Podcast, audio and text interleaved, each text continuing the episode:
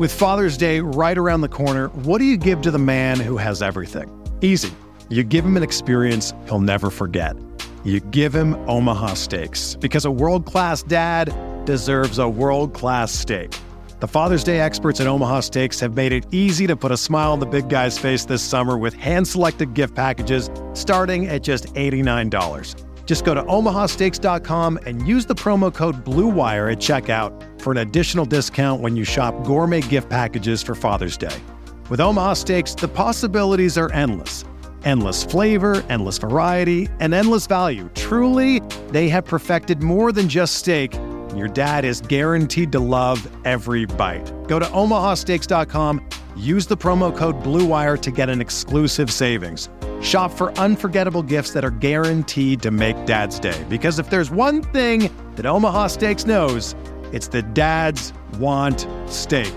That's omahasteaks.com, promo code BLUEWIRE at checkout to save on exclusive packages starting at just $89. Welcome everyone to RotoWire Fantasy Sports today. Obviously, or I guess the RotoWire Fantasy Football Podcast. I'm already doing my Sirius You XM got, you got the XM. Uh, Yeah, I'm, I'm ready to go, Jake. I'm, I'm all ready to go. I mean, we have training camp now starting live for a lot of people. We got plenty of news, actually, shockingly, uh, for today that's happened over the past couple hours. I'm sure as more people and players and teams report to training camp, there might be more information that trickles out, but still plenty more to talk about. It's also going to be, I think, an interesting theme for a lot of people. Uh, we have identified 10 late round sleepers uh, guys that you could invest with one of your last picks, that type of deal um, from a value perspective, too. So lots and lots to cover for today's show. Let's go ahead and hit it.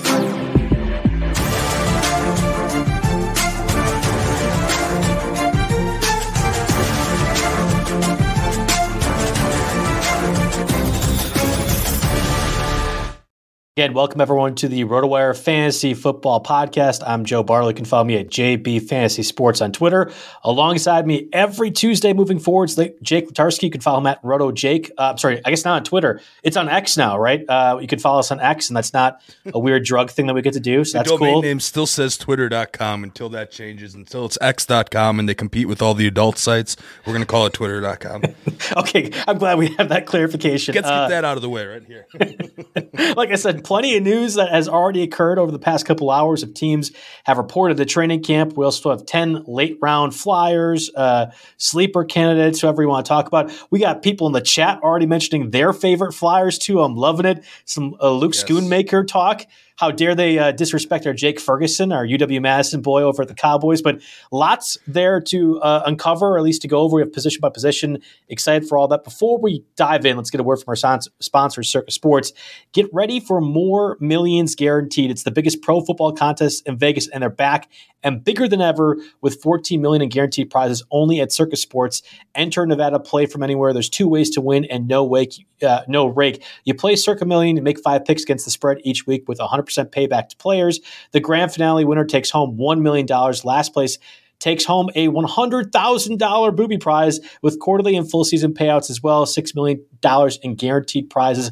Join Circa Survivor to select one team each week straight up with no repeat selections. If the team loses or ties, the entry is eliminated. Each team can only be picked once in the season. You can go 20 and nothing or 0 and 20 and be the last person standing in either one. $8 million uh, guaranteed prizes across all those, 14 million in guaranteed total. Visit circasports.com for more details. All right, I have mentioned it, Jake.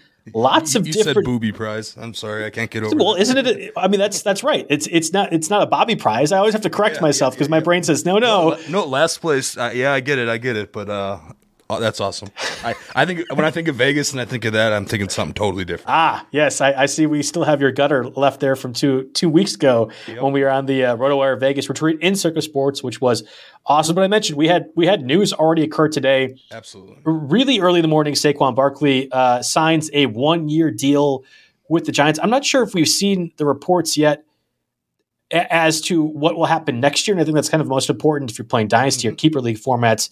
Um, because there's all these uh, the the shoddy reporting out there saying, Yeah. "Hey, uh, well, he could still do a franchise tag. He could still get franchise tagged even even if this deal didn't happen. Like Yeah. we saw it with Kirk Cousins, right? Respectfully, he had two separate franchise tags, couldn't have the third, and that's when he ends at the Vikings. Saquon Barkley could have still gotten franchise tag next year and it would have been like an 18 million or whatever, like 25% of the previous one was. Yeah, yeah. Uh, I, I don't really care about the semantics of his current deal uh, that we have. I think it was uh, just over one million more than what the franchise tag was offered to running backs this season. and he So has whether- to earn it in incentives.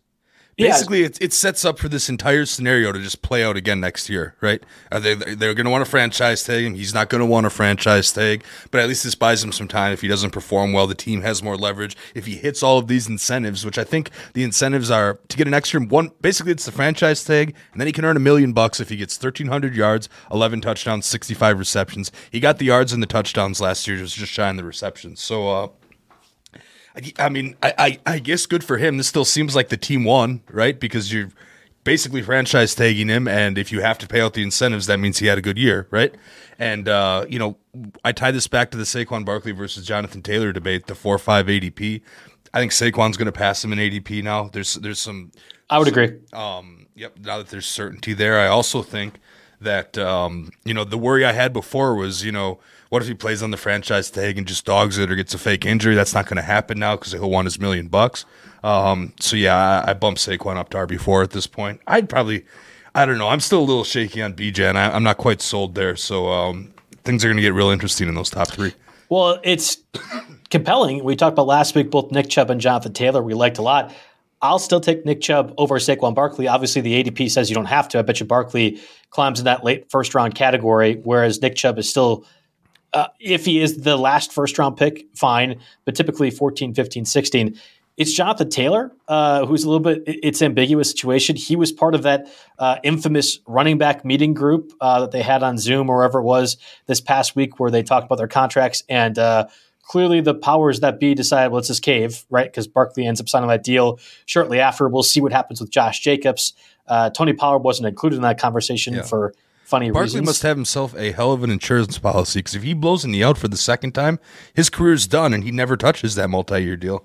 So uh, yeah, it's just tough. It seems like an ownership one situation here. Our running backs continue to lose, but yeah, I did see a, more. I, I did see a report that Barkley is already set to make seven million in uh, sponsorships this year, Mm-hmm. and and like there maybe there's that New York market that can help uh, with the sponsorships more so. And obviously, sure. you're not making that money if you're not playing, uh, so it's a twofold thing. But I, I would agree with you. Uh, it sets the stage for the same conversation to occur next year. So that was one bit of news. We had plenty more uh, occur throughout the day. I guess I'll, I'll go order importance, not our sheet here, uh, Jake. yeah. Kadarius Toney had surgery to clean up a knee injury. He's expected to miss most of training camp. The report is he could, and I'm putting this in parentheses for the non-viewer uh, group, he could be ready for week one. Boy, given Kadarius Toney's uh, status throughout his career thus far, that he has another surgery and that there's more ambiguous timeframes, this is this is a pretty brutal blow Mm-hmm. for a receiver that was being drafted first seven, eight rounds, much like uh, Treylon Burks, who also got really impacted the uh, DeAndre Hopkins signing just this past Sunday. Yeah, you know, it's amazing how the Chiefs' offense comes together here. And of course, when you have to pay Mahomes that kind of contract, you know, you're not able to afford the super high price, flashy receiver talent here. I mean, that depth chart is Kadarius, Toney, Valdes, Scantling, Sky Moore, Rashee Rice. We know what Valdes-Scantling is, you know, kind of a glorified deep threat at best. He's never going to be a guy that consistently moves the chains. Sky Moore disappointed, you know, considerably um, early on. And now Rashee Rice is interesting. I mean, all this really does for me, I was staying away from Toney at that ADP anyway. If it wasn't this injury, it was going to be the next injury. And Yeah. now we're already talking about him missing pop. Could be back for week one. That doesn't sound super optimistic here. You know, he he steps off the bus wrong, and he's you know could be back by week four now. So, um, I, I'm just I'm, I'm not buying it at this point. If anything, it feeds more into the Dick Kelce number one overall argument because he's going to eat again. He's going to eat, and um, yeah, I I- I wasn't taking Toney before. I'm definitely not taking him now because even the discount that he's going to get is going to be still too steep a price for my blood. Yeah, I'm not considering it either. Uh, you mentioned one of our top 10 sleepers. We've had more come in the chat. Uh, Khalil Shakir, somebody mentioned De'Von Achane, again, the rookie running back for the Dolphins, and Dalvin Cook, he's yet to sign. Maybe that's an interesting one, too. We're going to get to our list of 10 uh, sleeper late round ish selections a little bit later in the show, just going through a bit more of the news that happened thus far today. We had Michael Thomas. Uh, I feel like we get a yearly report around this time, Jake. Uh, end of July, early August, saying, "Hey, he's good to go. He's healthy." Uh, this with Michael Thomas's toe injury, He set the practice for the Saints. The same goes for Juju Smith-Schuster now on his new team. He's good to go with his knee injury. I think both were expected. Uh, yep. Worth pointing out, I, I forget the um, blanking on the Saints main beat writer, but doesn't actually. He has his own site now. Uh, Nick Underhill, I think is his name. Okay. Has been uh, adamantly like every sort of uh, banner type of statement you can make saying, I will take Michael Thomas in fantasy football this year. I'm not sure how much Nick Underhill is playing fantasy or if he's aware of where Michael Thomas is ADP, but he has been pounding the drums and then some. So it's interesting. I mean, we've, we've had, I think, three consecutive seasons where, oh, you could maybe consider Michael Thomas uh, in this range, but theoretically, this is the best the offense has been post Drew Brees now with Derek Carr as your starting quarterback. They have Chris Olave, who I like a lot as well too. Uh, any interest in Michael Thomas in fantasy this year? Yeah, I mean the interest is mild, and and the interest I would say is rising. He's still 30 years old, and if he if if if he is actually healthy here, you know he's got some of the best uh, you know some of the best hands in the game, running some of the best routes in the game. We forget that he was the number one fantasy player, you know, not all that long ago. So uh, yeah, my interest is growing. I got burned by him last year um, burned by him, you know, probably the year before too. It's been, uh, but I mean, early on in the year, I mean, he, I'm looking at last year's game log. He scored three times in the first two games, five, six, and five receptions. So there's something, there's something in there in the tank here, and I think uh, I would say, sure, maybe Derek Carr gives him a little bit better chance to succeed than if they were rolling in with Jameis Winston. Okay, you have Chase Claypool for the Bears now coming off the pup list. Is expected to practice Wednesday. I mean, it's Justin Fields, who I, you say what you yeah. want as a runner. There's no wide receiver three in that. Yeah, I mean, Darnell Mooney also got cleared too, which I think actually hurts the Claypool part more. But mm-hmm. if one of those guys were to go down, I think the other benefits. I actually drafted Mooney uh, in the RotoWire Vegas draft as like a 10th or 11th round selection. It's a full point PPR thing, and that's where I have Mooney a bit more valuable. But we're not too far off of when Claypool had 10 plus touchdowns for the Steelers. Like he he has that athleticism if he's used correctly. I just have concerns the Bears offense can actually utilize him correctly. Yeah, exactly. And and you know what Claypool's done since then, you know, it it, it makes that 10 touchdown thing look more and more fluky every every single year that goes by. Yeah, it smells a little bit like uh, Robert Tonyan for the Packers that one year, a little yeah, bit like that. So.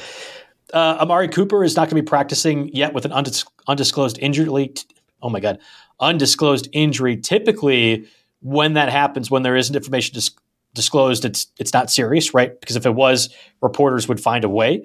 Uh, but just worth noting, given his ADP as kind of the third, fourth round wide receiver, and optimism uh, with now one year of Deshaun Watson in the practice regimen for the, the Browns. Theoretically, that offense should improve. We've talked about Nick Chubb plenty as well. Mari Cooper is going to be a big part of the Browns overall operating uh, as expected. And the other part uh, or other one to mention, Jimmy Graham uh, signed a contract with the Saints. I had to literally do a double take, uh, Jake. I thought when you put that in the, the spreadsheet, you were just like joking, like this was like a fake thing. Yeah. Nope, Jimmy Graham, 36 year old Jimmy Graham of like five years ago, yeah. actually being fantasy relevant, signed a contract with the Saints, who already have Foster Moreau, uh, have Juwan Johnson, who a lot of people like, have Taysom Hill, who does weird stuff, uh, technically qualifies as a tight end for fantasy purposes. I uh, I would be sooner expecting that to be a one day retirement yeah. signing than no, he actually be factoring first, the season. Yeah. And then I was, and then I was like, oh, and Antonio Gates signed with the Chargers, and Jeremy Shockey signed with the Giants. Right? Yeah, uh, yeah, exactly. Um, n- not likely um, for that to occur. So, just a bit of news and notes that have occurred, of course, today, and obviously more information will trickle out as teams report to training camp. Um, let's stop for a second, Jake. Get a word from our sponsors, Blue Wire, before we dive into some of our favorite late round spots again at quarterbacks here in just a second. Whether you're a world class athlete or a podcaster like me, we all understand the importance of mental and physical well being and proper recovery for top notch performance. That's why I'm excited that Unifyd Healing is sponsoring this podcast. Unifyd Healing is a new and super innovative global network of wellness centers powered by Energy Enhancement System, or EE System. If you haven't heard of the EE System, you'll want to listen up. This technology promotes wellness, deep relaxation, purification, and rejuvenation.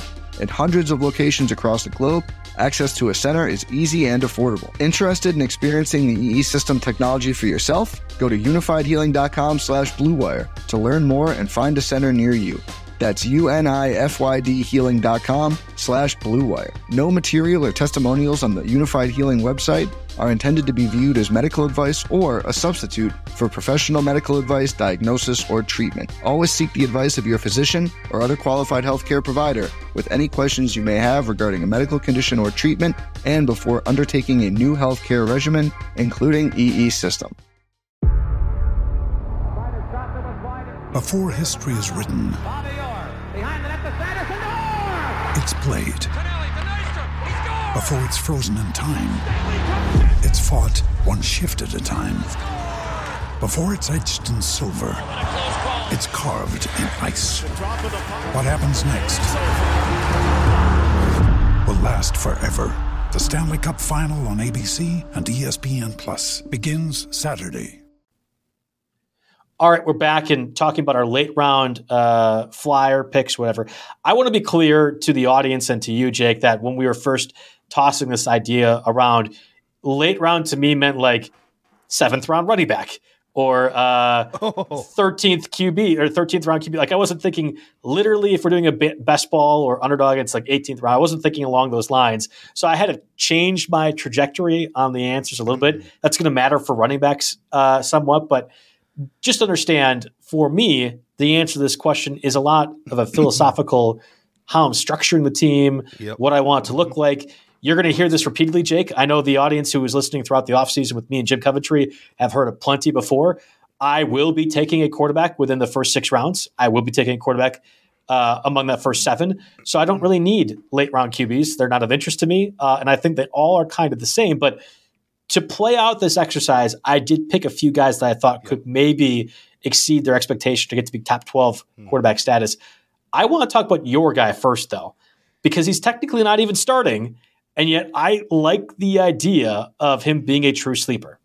Yeah, so we'll, we'll do this by position, like we plan to do when we get to our, our waiver wire sh- show later this year. So we'll start out with some quarterbacks, and I know that you like to. Your whole philosophy was start to do an early on quarterback, and um, this is one of those things that for me, okay, after the Super Bowl's done, I have to dial into college basketball a little bit, and then I'll be honest, I take a little bit of a month or two break from uh you, you know from the football news cycle, and this is one of those picks that made taking that break from the news cycle seem worth it because I come in now at the end of July in a fresh perspective, and I see Mr. TED Talks has spoiled the guy I'm about to discuss.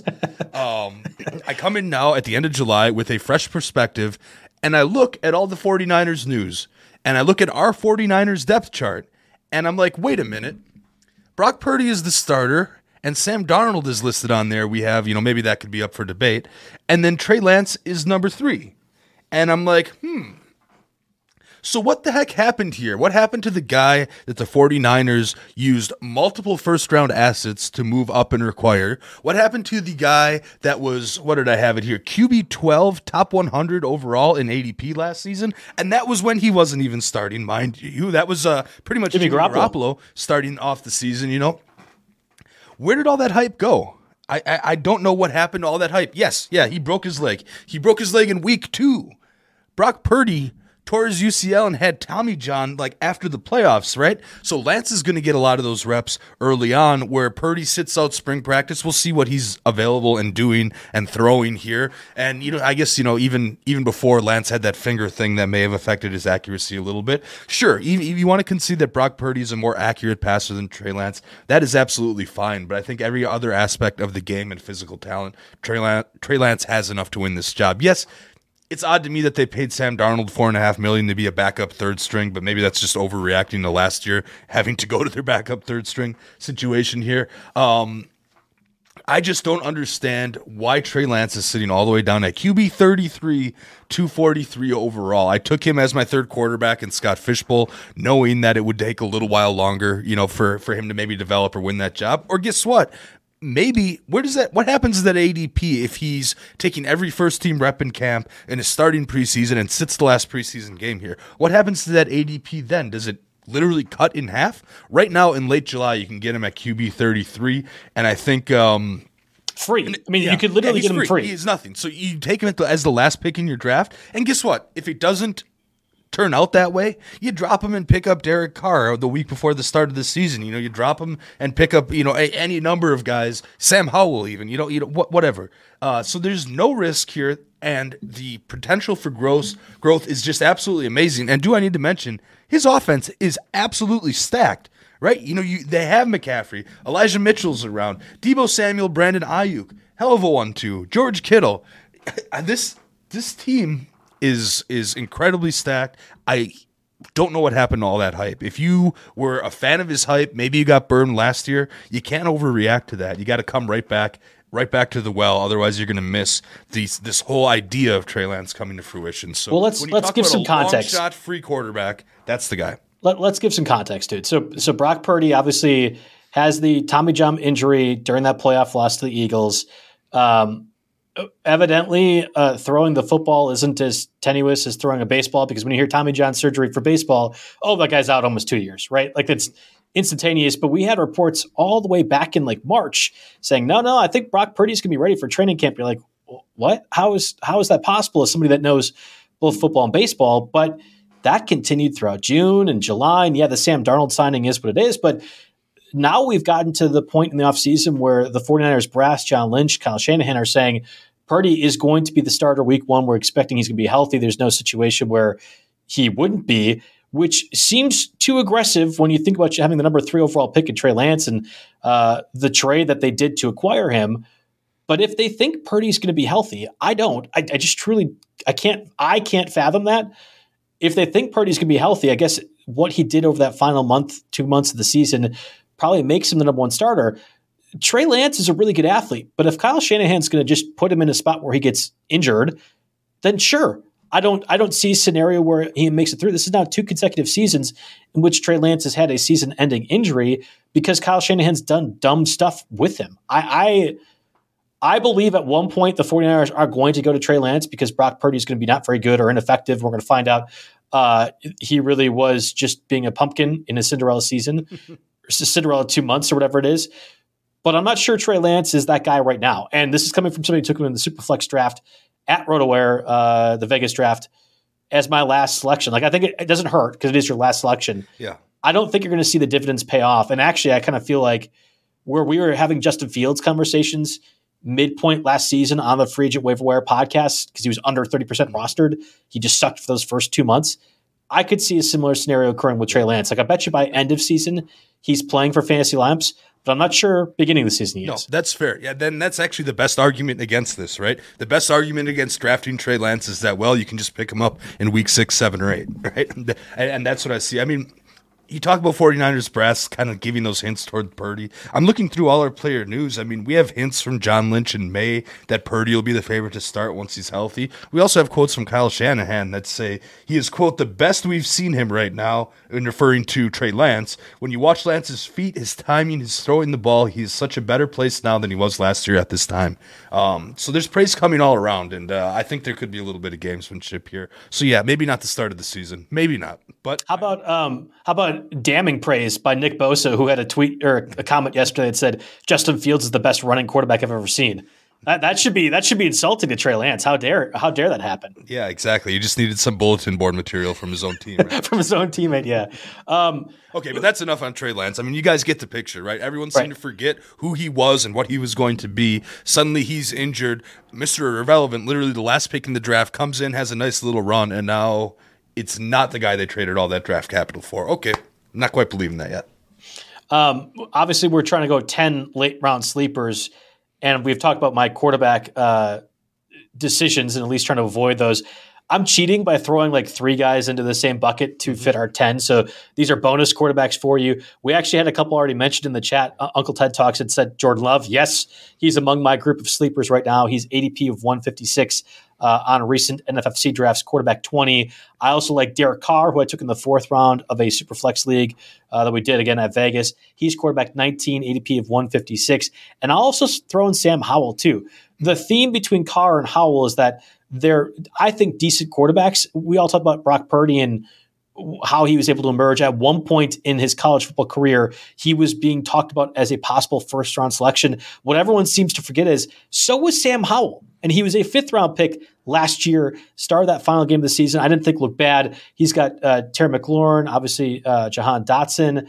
I think that offense overall, especially with the new Chiefs offensive coordinator, kind of making things a bit better with the talent they have, is going to be good. So I like Sam Howell and Derek Carr if you really are targeting a quarterback too. And Jordan Love, it's just the unknown. Like I think the scheme fit might be good enough with Matt LaFleur. And sure, he's not doing Aaron Rodgers numbers, although mm-hmm. you and I, as Packer fans, really hope that's yeah, the case. Yeah, exactly. Um, I, I, still like at, at quarterback I mean, 20, the there's no downside. we believe in the offense's ability to be productive, right? We know Christian Watson can be very, very good. We know another receiver on that team can be sneaky, very, very good that we'll talk about later. And you know, Aaron Jones, AJ Dillon, they're gonna they'll be productive, and that's why I believe that. Um, you know that uh, Jordan Love can. You know, I, am with you on all of these guys. Jordan Love and Derek Carr is QB two. Uh, Sam Howell, your deep, deep best ball, best ball right. candidates. That's that's where you're looking at him now. Or you know, a Howell, very similar to Lance, is free, and he could be the guy that you just pick up after a couple of good weeks too. Yeah, again, we're doing this uh, end of July. I think a lot of people listening are, are probably preparing best ball lineups, and I think Sam Howell, uh, Jordan Love, Derek Carr are probably best suited for those. I'm not saying go ahead and trot one of them out as your QB one if you're playing for like a or a redraft league, like a regular format, but certainly as QB twos in Superflex or uh, best ball formats, I think they are interesting values nevertheless. Before we transition to the running back section, I want to get a word from our sponsors, Reality Sports Online. By now, most of you have probably heard of Reality Sports Online, the most powerful fantasy sports platform where owners get to build and manage their fantasy team like an NFL general manager. But the question is, have you tried it? It's time to get to see what all the buzz in the dynasty community is about free agency, multi-year contracts, a rookie draft, multi-team trades, franchise tags, contract extensions, first round rookie options, automated contract and salary cap function, much, much, much more. If that sounds complicated to you, it's not. Because the best thing about Reality Sports Online fantasy front office that doesn't take any more time than a standard league and it just requires more strategy. Think you're among the fantasy elite? Well, this is the platform to test your metal.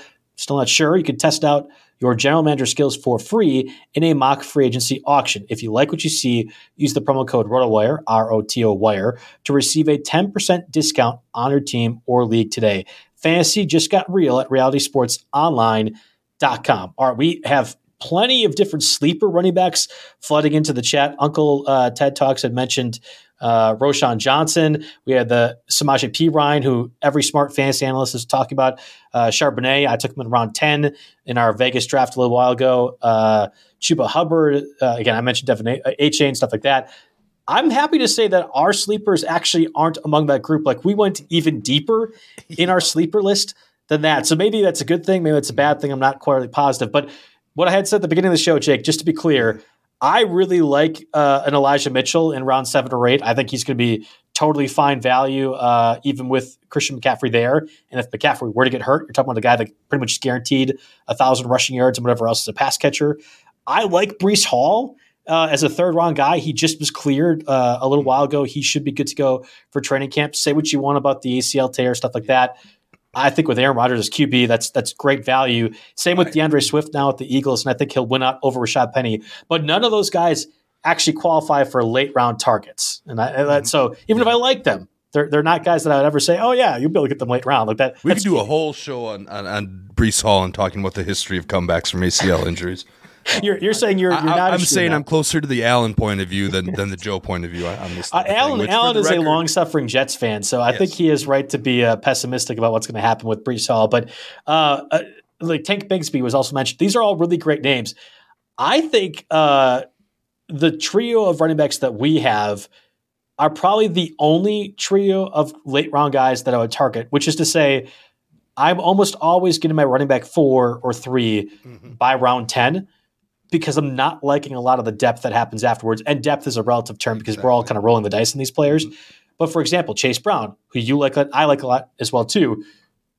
You have to really convince yourself that this is going to be the right situation, and it's a lot like Alexander Mattison in past years. Well, if Dalvin Cook got hurt, mm-hmm. Mattison's going to be a starter the same concept applies to Chase Brown. Yeah, so this whole segment we could talk about like if you're do you know late round flyers for running backs, but we could also call it if you're trying zero RB, if you're drafted mm. zero RB. One of the uh, pinnacle or the pillars of that whole strategy, that whole draft strategy, is to take guys that are one break away from an opportunity, and maybe even not one break away from the opportunity. Because uh, Chase Brown is my selection for this case right now. He's running back 54. His ADP is 163 overall. Um, now I don't hate Joe Mixon by any means. He's not on my uh, don't draft list, or you know, we always thought we never have don't draft lists, but he's someone that I'm open to drafting. He's only 27 years old, but this is his seventh NFL season. Uh, so let's face it, he's probably getting pretty old in running back years. At the very least, we know he's probably dodging a suspension at least this season, right? For his uh, whole aggravated menacing. Uh, it, it sounds like it won't happen at all. Uh, yeah, like yeah, to, exactly. to what to it's not like the Alvin Kamara thing where Kamara was going to. It's just a matter of how long Yep. the legal process gets put off. But I, I don't think anything is going to happen with that Joe Mixon exactly. situation. So you know, you just bring it, just noting it, whatever. Again, that nothing's going to happen there. Um, and also, we have to keep in mind here that the Bengals, who let Samaje Perine walk, right? He was a viable fantasy backup, a viable starter. Some weeks, you know, even when some weeks, even when Mixon was healthy, Perine had good weeks. So even after Samaje Perine walked. The Bengals still basically gave an ultimatum to Joe Mixon to take a pay cut or get cut, right? They were comfortable, ready to lose him, even though they were, also losing Perine here. So, how great of a standing is he in over there? You know, fine, he's still going to contribute. He's still the RB one, right? You can't, uh, you can't knock me there. Um, so here comes Chase Brown, right? He's a 23 year old. Uh, he's five years in college, right? Got a lot of tread on the tires, you could say, at Illinois, right? He's only got a 5'9, 209 pound frame, and that took 328 carries last year in the Big Ten at Illinois. Here's where I'll say there's actually a little bit of upside there that you could say with that type of volume and that type of experience and the fact that he's taken 600 odd college carries, um, that he is NFL ready, even despite being five nine. So you could give it, you could give him that. Again, no Samaje Perine in the picture here. So it's either a mix Mixon injury or Samaje Perine could be a 16 team, or I'm not Samaje Perine. Chase Brown could be a 16 team desperation flex. Um, you know, even in weeks that Mixon is fine. This is a high powered offense. It's going to score a lot of points. It's probably one of the best offenses in the AFC, if not the best. I assume they'll be uh, neck and neck with uh, the Buffalo Bills offense there. So there's, um, you know, so, so basically, this is just a whole opportunity situation where you're the backup to an established guy, an established guy you were ready to move on from, on an offense that's going to be very good in. Uh, and a player that you know maybe doesn't have the crazy highest long term ceiling, or is uh, I mean he is athletic, right? Four four four three forty, you know above average uh, other other combine numbers there. So you have a guy who is physically at least ready for this role. He also has some pass catching upside. Let's remember that. Uh, 27, uh, he caught 27 of his 30 targets last year at Illinois, uh, doubled his previous year uh, total at Illinois. So uh, that's something, it's a part of his game that he's growing. He clearly worked on to get to the point where he's NFL ready.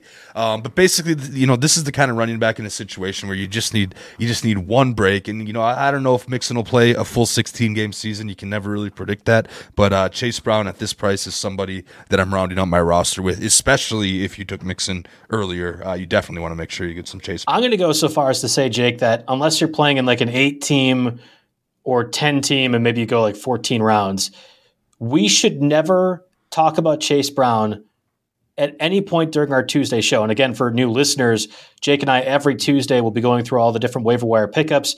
Typically, we only focus on people under 40% rostered on Yahoo. That's kind of the threshold there should never be a point where Chase Brown should be under 40% roster. Like, I think it's too valuable. Again, we understood this concept when it was Ezekiel Elliott and Tony Pollard and Dalvin Cook and Alexander Mattison. It's the same exact thing.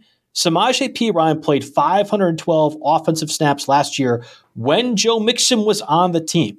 Maybe Chase Brown doesn't quite play that much. Like I'm not sure he's as good of a pass catcher, as good of as a pass blocker as Samaje Perine was, but he is going to have a role in the offense guaranteed. And that's before factoring in if there's ever a Joe Mixon injury. There's no obvious one-two start like, oh yeah, we're gonna go ahead and split the workload like the Broncos did post Javonte Williams injury, right? Like that's mm-hmm. it was Melvin Gordon and pieces it's going to be a guy like Chase Brown who had over 300 carries at the Big Ten level over the past two years. We know his body can withstand that. So I love Chase Brown in that capacity. I think it makes a lot of sense, and he'll still have some fantasy utility, especially in deeper leagues, yep. even if Joe Mixon stays healthy the same uh, or throughout the whole season. Yeah. The same concept works for Jerome Ford.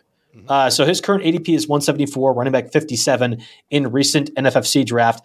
I, I'm going to be really surprised, Jake, if the Browns by the end of August 28th or whatever, the end of next month, if Jerome Ford is their running back two, there's too many really good free agent running backs on the waiver wire. But if Ford is available as your running back two for the Browns, I'm gobbling him up everywhere. And I would hope, much like Chase Brown, we will never mention Jerome Ford on the show because exactly. he should absolutely be rostered in more than 40% of leagues at the beginning of the season. He I, is the yep. team's kick returner, which which makes me a little bit worried. He was really good in that capacity last season, so there's always room for injury. But I I would say if you're going to say, or I would recommend if Jerome Ford is going to be your running back two, they can find kick return production elsewhere. Like if yes. the Browns really are adamant that's yeah. the case. Yeah, and Jerome absolutely. Ford was really good in, mm. in college. Like uh, he had two years at Alabama where he was a bun- behind a bunch of other guys, but did fine enough in his uh, workload. But remember when Cincinnati made the playoffs, they went 13 0. He was the main runner. Uh, I think it was 1,500 total yards, 20 touchdowns. He was fantastic. Again, 4 4 uh, speed, much like Chase Brown. I'm shocked uh, that we haven't had more discussion about Jerome Ford. Uh, Jim Coventry and I, throughout the entire offseason, have mentioned Chase Brown and Jerome Ford religiously as our late round sleepers. Clearly, no one's listening because they haven't moved up their ADP much at all. Exactly. It reminds me of the phenomenal baseball feature we have on the Ret website. Ryan Rufe's closer in waiting. Yeah. Sheet. It, it, this is pretty much the same com- concept here. If we had a running back closer in waiting cheat sheet, Ford and Chase Brown would be some of the top options on, on the entire list. And you know, you didn't even me- you mentioned. I mean, we know Kareem Hunt's gone. We know D'Ernest Johnson is is gone. Right? Um, is Demetric Felton going to threaten Jerome Ford? No. It seems unlikely. So um, yeah, Chubb will be the workhorse. I love Chubb in all drafts here, but go ahead and not, but he's more than a handcuff, right? I would snipe the Chubb owner around earlier if you have to to get a guy like him, and he's a perfect uh, zero RB strategy guy to be scooping up in later rounds. Well, you heard here on this uh, very fishy X platform that Jake does love Chubb, so good to note, uh, and certainly loves Jerome Ford as well too. The other running back I want to mention, shockingly, even lower ADP in NFFC formats. Now, to be clear, it's full point PPR, so maybe that factors in. Like if you were due to underdog, I bet you Gus Edwards might be a little bit higher on this one. Running back 62, ADP of 200 even. It's Gus Edwards. And I, it's the same concept again as uh, Tony Pollard and Ezekiel Elliott, and Alexander Mattison and Dalvin Cook and, uh, you know, uh, Eli Mitchell and Christian McCaffrey. Even if Dobbins is healthy, which seems like a big if, because he already had reports he's going to be in the pup list to start the training camp no matter how meaningless that word might mean, uh, I'm, I'm, that worries me a little bit as somebody who's already invested in Dobbins. Even if Dobbins is healthy, Edwards is going to be involved. Last season, over the final eight games that he was healthy, 72 carries, 341 rushing yards, 4.7 yards per carry in those games. This isn't like Dobbins where he was shaking off the injury all year. By week 12, when he was good to go, you had Gus Edwards back. And I'm also not buying the concept that the Ravens offense is going to be dramatically different with Todd Monken as your offensive coordinator. Yes, they're going to pass more because they, they couldn't pass less than what they were doing previously. That was an awful scheme that had Pat Ricard being focused way too much, you know, things like that, triple option, dummy stuff. The offense is going to be better. But I think a better offense helps Dobbins, but also Gus Edwards to a lesser extent. I love the guys that will be immediate running back one or two flex type guys if the starter were to get hurt, but also still have production even while you're waiting for that to happen. So Chase Brown. Gus Edwards, Jerome Ford, all really fit that mold for me. And and the relatively recent signing of Melvin Gordon doesn't murk anything up for you in that in, in that. Uh... Melvin Gordon is washed, and I hate to say that as a UW man myself, but uh, he will not be on the roster at least, or he'll be like the practice squad bounce I, up and down. I wish him the best. I hope he runs for a thousand yards this year. Um, but anyway, Gus Edwards, he always finds a way to somehow be fantasy relevant, even after starting the season. Um, you know, very uh, very injured, right, and coming on late. He, um, I mean, geez, he had a multiple multiple touchdown game in his first game back against the Browns. He's getting a sizable, you know, 16, 11, 16, 13 their games, all different kinds of carries. So any of those uh, points per carry leagues, he's he's absolutely relevant. Gus Edwards finds a way one way or another every year to, to work his way into the conversation. So again, um, it has to be a deep league or an underdog best ball probably because uh, at ADP 200 you're probably just about filling out the roster in a standard mm-hmm. 12 team. And he could easily be someone that we talk about uh, you know on the waiver wire show at some point during the year. But uh, yeah no I'm, I'm fine with that I'm loving all the conversation we're getting in the chat right now. Of course, we go live just about every Tuesday at one o'clock. We have the Hart Foundation and Uncle, Ted Talks, both mentioning Roschon Johnson, the rookie running back out of Texas. For the Bears, of course, they have uh, Khalil Herbert. They signed D'Onta Foreman away as well too, and yet Roschon Johnson I've seen discussed by from a number of people as a popular sleeper candidate too. I took him in our RotoWire Dynasty League, which is not super flex at the back end of the second round. Um, I'll just say, as a disciple of Mario Puig and John McKechnie, who do a lot of really great college football work for us, they are not nearly as enamored with Roschon Johnson as other people might be. And the track record for John and Mario tends to speak for itself. So when they say, nah, I don't know about Roschon Johnson, I don't think he's going to be it, I, I, tend to agree too. The other one that I saw in the chat come up was uh, I'm sorry, I, I, can't scroll back far enough to see who mentioned it, but Malik Davis for the Cowboys. Yes, yep. I'm yep. still a little bit concerned that. Um, that uh, you know maybe they bring Zeke back or bring somebody back mm. uh, to that offense. So that that sours me a little bit on Malik Davis. But right now, I agree that as as good as Tony Pollard is, I'm not sure he can put he can handle a Ezekiel Elliott type workload um, fully on his own. Uh, so Malik Davis falls more into that Chase Brown, Jerome Ford category than someone like uh, Roschon or Gus Edwards does for me. Well, and and honestly, I'm not ready to give up the Ronald Jones experience yet. Maybe I should. Uh, but he is also in that Someone backfield too. Melvin who in the chat? I yeah, Melvin Gordon, Ronald Jones. What is this? 2018? That's a bad joke. Um, yeah, but just just something to note with Roschon Johnson, who is a very popular candidate for a lot of people when we're talking late round sleepers. So let's get to the receivers before we do so. Word from our sponsors, Fantrax. For you fantasy football players out there, and of course everyone listening should be, is there something you wish your fantasy league had or features that you're missing from your current leagues? Bonus scoring custom schedules or playoffs, deeper team settings, will look no further because we have you covered with our friends at Fantrax. Fantrax is the most customizable fantasy platform in the industry, offering the greatest fantasy experience for your dynasty, keeper, redraft, and best ball leagues. Create or join a fantasy football commissioner league, invite your friends, and dominate your draft this season. Fantrax is the top dynasty fantasy football platform in the industry. If you're coming from another service, not a problem because Fantrax can easily import any of your current rosters and leagues and customize if needed. Ever have a trade go wrong or a make, mistake made during dropping a player? Well, Fantrax Commissioner tools allow you to undo any move with one simple click. If there's anything lacking in your currently fantasy league, Fantrax likely has it. Fantrax is running a special promotion that you won't want to miss. Sign up for free at fantrax.com slash rotowire today to enter for your chance to win tickets to any regular season NFL game for you and your entire league. Plus, you get $6,000 in spending cash. That's right. Tickets for your entire league plus 6K in cash. Simply create a new league or bring over your existing leagues for more chances to win. Go to fantrax.com slash rotowire and sign up today. Fantrax, the home of fantasy sports. Uh, our cover boy, at least for this concept, is a wide receiver, and perhaps we are a bit more biased as Packer fans, but I really believe Romeo Doubs is one of the better values right now out there. And he's going, I don't know, 12th, 13th round ADP. I guess you have the actual numbers. Yeah, wide receiver 53, 125 overall. So yeah, he actually he's somebody that maybe we cheated to bring him in, right? A little bit because he's probably going in every. Yeah, he's not late round. Yeah, he's he's not necessarily late round, but still possibly double digit round, which is late round for some formats. So we're gonna cheat and get him in there. He's just an easy cover boy to throw in because I believe, like you do, Joe, that he's being criminally underdrafted at this at this point in time. Yeah, it's um, it's shocking. Jim Coventry and I had this conversation boy, a month ago. And uh, you know, Jim's a smart guy, When he was like, "No, nah, I'm not really interested in Romeo Doubs." Like, what do you, what do you mean? I understand that if you look at the depth chart today, it's very easy to say in today's NFL, I want a team's wide receiver two, even if they're one of the worst passing teams in the league. Like, people are still going to draft Treylon Burks. Now they have Hopkins. Burks is probably the wide receiver two. They're going to run the ball plenty, but they're still going to pass enough. I, I, think you're getting like a three round discount on what Romeo Doubs is. Quick poll for you, Jake. This is not on the, the show notes, so you might be horrendously wrong. That's great. I want horrendously Let's wrong.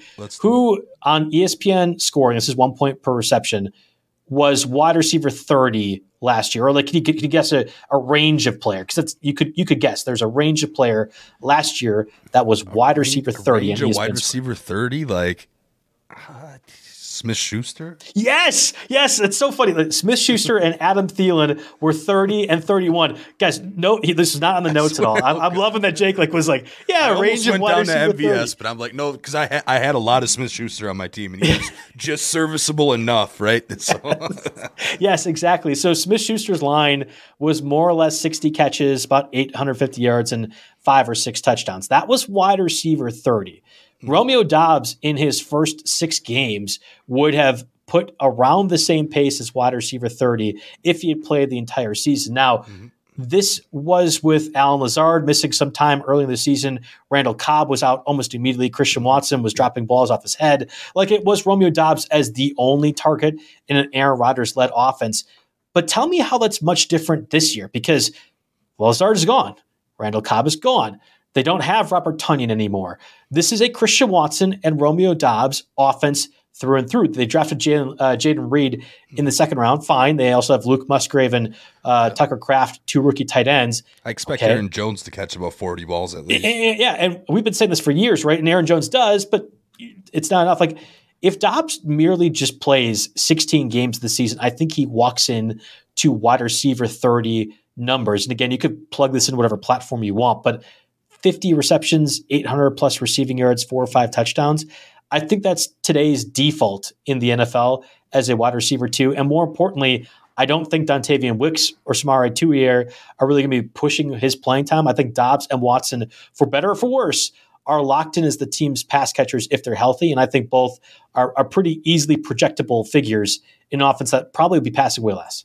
Yeah, absolutely. I mean, worst case scenario, you get a steady five, ten points every week, which you know isn't going to light up the scoreboards, but it'll be stable, right? Because this offense I mean, listen, the defense should be better, should be better in theory, you know, with the with the bodies and and and development on that team. But I still see this as a team that's going to have to pass quite a bit. I don't I don't know how much they'll be playing from ahead necessarily. And yeah, it's Watson and it's Doubs and all. If you want to go with the narrative thing, the beat writer camp thing, it's all everything that I've seen, and we consume more Packers talent or content than anybody. It's that Doubs and Love have a ton of chemistry together here. So so that's good. You have the track record of what he did during his rookie season assume some natural progression. Um, you know, you would assume a little natural regression, uh, you know, without working with Rodgers, but then maybe some positive to bring that back up if he really likes the guy he's working with in love. So um, I, I think we're going to see Doubs outperform his ADP significantly, and I'd be willing to stretch around on him for sure.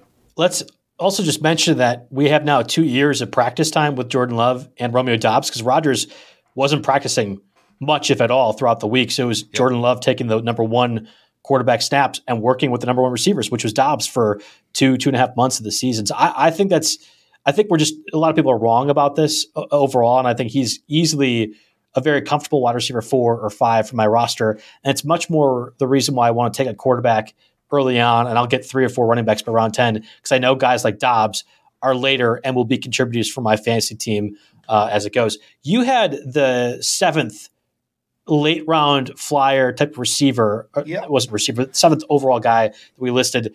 It's a cowboy, but it's not Brandin Cooks, who actually yep. I feel like is actually uh, would qualify for me as a sleeper. He's going further than where he should be going. So who are you interested in? Yeah, maybe I've just been on this uh, guy's hype train ever since he came out his second year in the league and had 1,100 yards. But uh, I'm going back to Michael Gallup, and he is way down the list. He's wide receiver 64, ADP 170. You know, and this is, of course, the theme of this show is long shots here. He's a guy I took right towards the end of Fishbowl. You might, he might even be free in drafts. You know, because a lot of people think Cooks is uh, is going to be wide receiver two behind CeeDee Lamb, right? Um, but I'm going to take Gallup because first I'm going to take the guy who has five years 60 around 60-ish games with Dak as opposed to a complete newcomer in Cooks, a newcomer that is going to be 30 in September and has been traded four times in his career, right? A couple times, maybe. This many times, something just isn't quite fitting there. So, um, you know, maybe it's circumstantial. I, I, guess we'll see. But anyway, Gallup already has the chemistry established. He doesn't have to come in and work to make that happen, right? Gallup is 27 years old and – he might finally be healthy. Remember last year he was coming back really only after eight months yep. from an ACL injury and never quite got into gear. Now he did have uh, a little bit of off-season surgery, arthroscopic ankle knee cleanups, far simpler. He, at least in his words, is saying that he's healthy and ready to go. And I think a fully healthy Gallup can be especially with defenses all over CeeDee Lamb. A fully healthy Gallup uh, can absolutely, uh, you know, could, could get back to that 1,100 yard type of production here for a price that's way, way down here. Now, of course, I always want to present the other side of the argument, right? And it is that Brian Schottenheimer is in now and Kellen Moore is out. Um, you know, and, and that change alone should mean more of a run focused offense, right? In theory, I, I'm calling that right.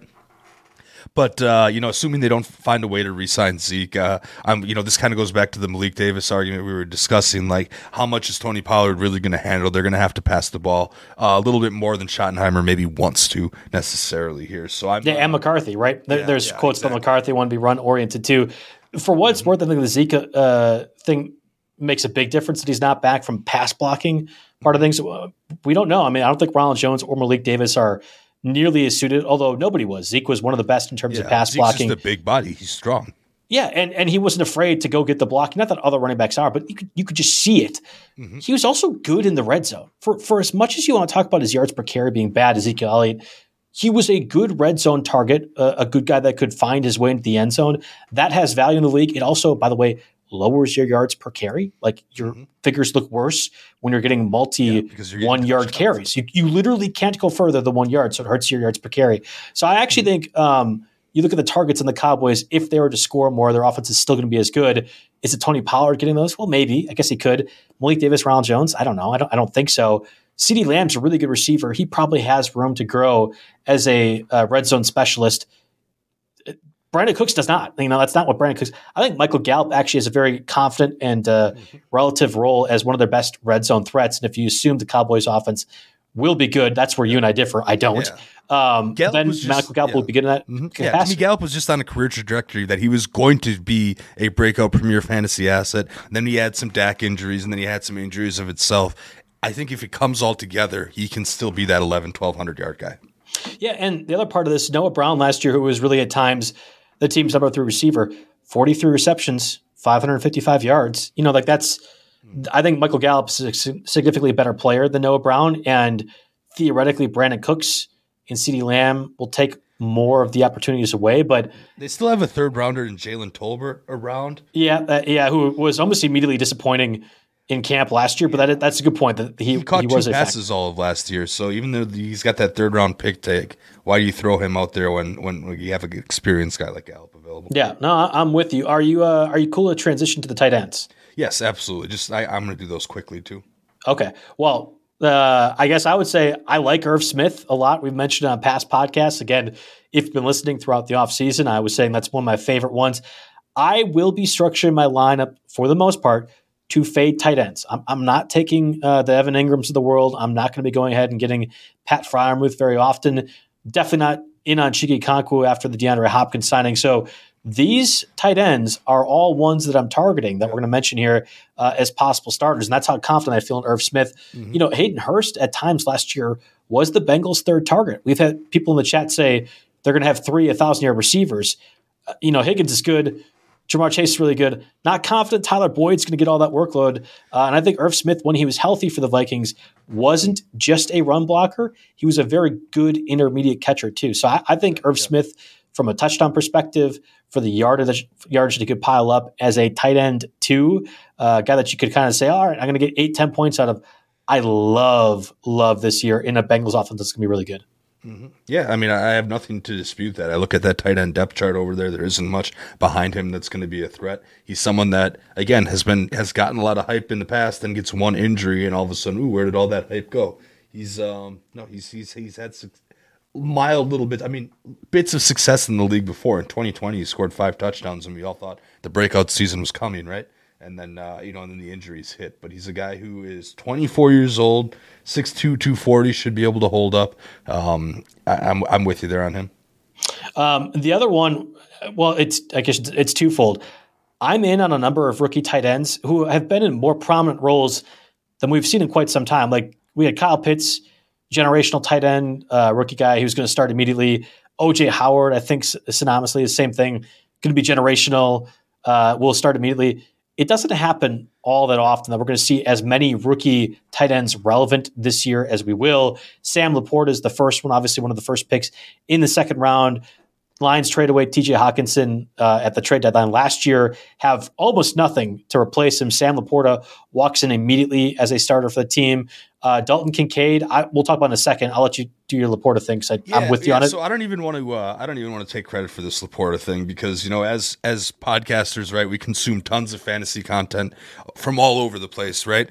And uh, I don't think I can really say this any better than uh, how Yahoo's Andy Behrens said it to Jim Coventry at the Fantasy Football Expo. I think it was this past weekend or, or a weekend mm-hmm. before that. Um, so I'm, I'm going to pull this right from there. I, I I know that's a, that's a little lazy, but the point was excellent. That LaPorta for the Lions just has so much opportunity, right? We talk about, you know, it being a mix of skill and opportunity, and I'm generally pretty rookie averse, but in these drafts, if I get past Evan Engram, I think Evan Engram's maybe the last one I'm slightly comfortable taking. Otherwise, you're looking at a complete crapshoot tight end, 9 through 25, right? So anyway, they pointed out that LaPorta – uh, or that just that the Lions in general, um, that over that first stretch of the season between I think it was Hockenson and Zylstra, they threw 12 touchdowns to their tight end mm-hmm. position.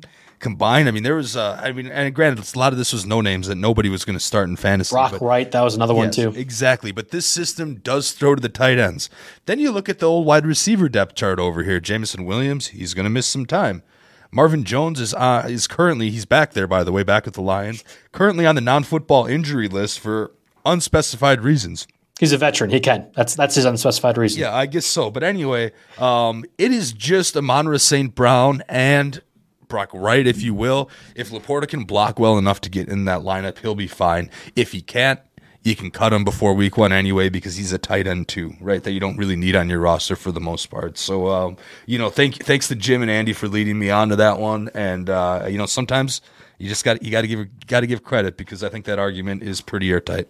Well, and I'll go one step further. Mario Puig has been talking about Sam Laporta before he was even drafted by the Lions and saying he has George Kittle esque ability after the catch. And I think that's the really key part of this because if you're saying Laporta and Amon-Ra St. Brown will continue to get targets in the middle of the field, well, it's going to be St. Brown, right? Like if you can only have one target in the middle of the field, fine. But Laporta is a field stretcher. Think Robert Tonyan peak year with the Packers where he's running down the middle of the field and cover two defenses and making the safety have to make a decision. Like Laporta can do that. He can also split out wide and do some things after the catch. Like I think he is a all around tremendous target. Mm-hmm. And looking at that offense right now, which we still expect to be pass heavy, Jared Goff is being drafted among the top 18 quarterbacks this year. Laporta is going to have to be a factor if people believe the Lions will be as good as they will this year. And I, I kind of tend to think, at the very least, it won't be Laporta's fault. Like he's going to be a factor offensively. I mentioned Dalton That- Kincaid. Yeah. I was Uh, going to say that in tight end university, right? Iowa. Yes, yes, that yeah, the other part of that too, where the, the Kittle factor comes in. Uh, there was reports early on, obviously the first round tight end in Dalton Kincaid was going to be a slot receiver for the Bills, and I kind of am intrigued by that idea. Now, the only reason you're doing that is if you want your run offense to be better. Like, why are you putting out a six foot four guy at 250 pounds at slot receiver unless you want to block better? But I think the Bills do want to run more. I mean, that's been an issue for them over past seasons is that they can get out to these great leagues. Think about the Packers game last year. They couldn't put it away because they couldn't run the ball. Maybe it's the offensive line. Maybe it's because guys like Devin Singletary is, are carry the ball. But I think having better personnel is a factor too. I actually expect Dalton Kincaid to be uh, a slot target for them this season. I don't mind where his price tag is right now as a tight end 15. Going deeper, and I'm thinking like not even underdog best balls, but even deeper than that. Luke Musgrave, Tucker Kraft, one of them is going to be a relevant rookie tight end for the Packers this season. It's just a matter of guessing which one's correct.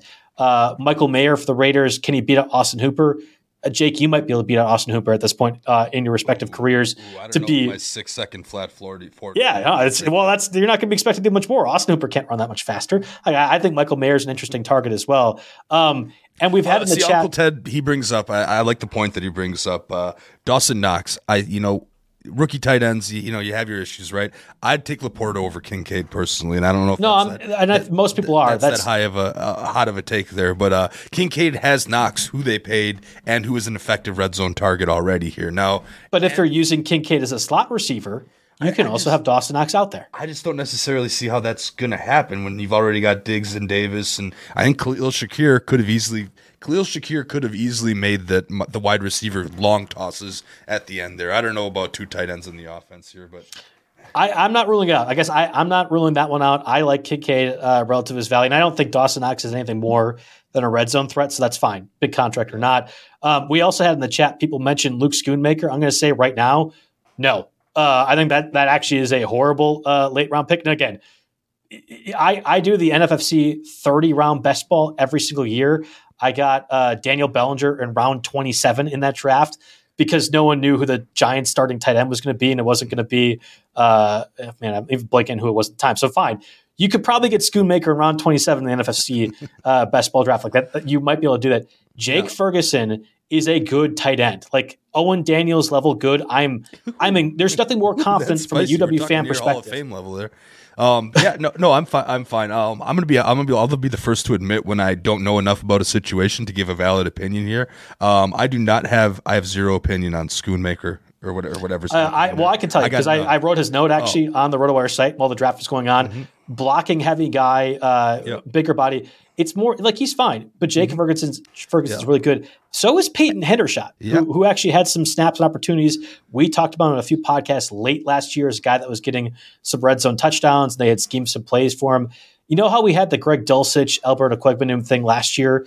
I, I think we're all getting it wrong with Schoonmaker just because he's a sexy third round pick. It's Ferguson and Peyton Hendershot that are going to make up for Dalton Schultz and uh, him And I, signing mean, I, I think Dulcich will be fine for some games, not all games. I think Chigi will be fine for some games, not all games. Of course, DeAndre Hopkins really that kind of brings him down with the available targets there. And I will note that I did take uh, Matthew Mayer in round 17 of the Fishbowl as my tight end three. He doesn't need to go off the board in 12 team redraft leagues. Right.